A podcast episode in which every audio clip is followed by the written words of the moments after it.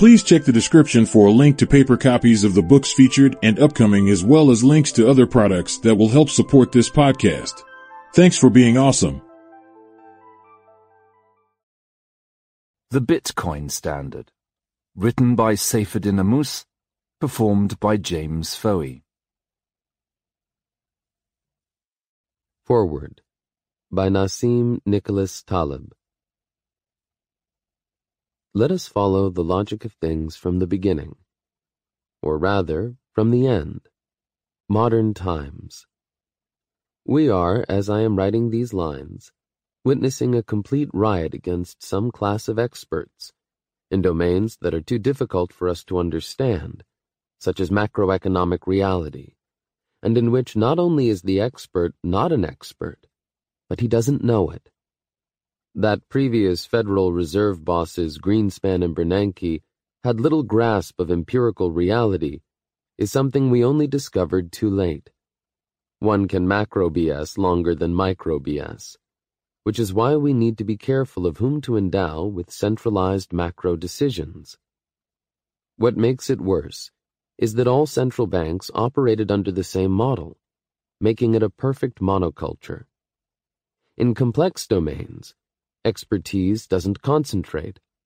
Under organic reality, things work in a distributed way, as F.A. Hayek has convincingly demonstrated. But Hayek used the notion of distributed knowledge well, it looks like we do not even need the knowledge part for things to work well. Nor do we need individual rationality. All we need is structure. It doesn't mean all participants have a democratic share in decisions. One motivated participant can disproportionately move the needle, what I have studied as the asymmetry of the minority rule. But every participant has the option to be that player. Somehow, under scale transformation, a miraculous effect emerges. Rational markets do not require any individual trader to be rational. In fact, they work well under zero intelligence. A zero intelligence crowd, under the right design, works better than a Soviet style management composed of maximally intelligent humans. Which is why Bitcoin is an excellent idea. It fulfills the needs of the complex system, not because it is a cryptocurrency, but precisely because it has no owner, no authority that can decide on its fate. It is owned by the crowd, its users, and it now has a track record of several years, enough for it to be an animal in its own right. For other cryptocurrencies to compete, they need to have such a Hayekian property. Bitcoin is a currency without a government. But one may ask, didn't we have gold, silver, and other metals, another class of currencies without a government? Not quite. When you trade gold, you trade loco Hong Kong and end up receiving a claim on a stock there, which you might need to move to New Jersey. Banks control the custodian game, and governments control banks or rather, bankers and government officials are, to be polite, tight together. So Bitcoin has a huge advantage over gold in transactions. Clearance does not require a specific custodian.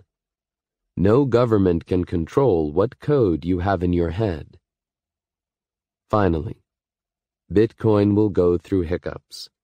It may fail, but then it will be easily reinvented as we now know how it works. In its present state, it may not be convenient for transactions, not good enough to buy your decaffeinated espresso macchiato at your local virtue signaling coffee chain. It may be too volatile to be a currency for now, but it is the first organic currency.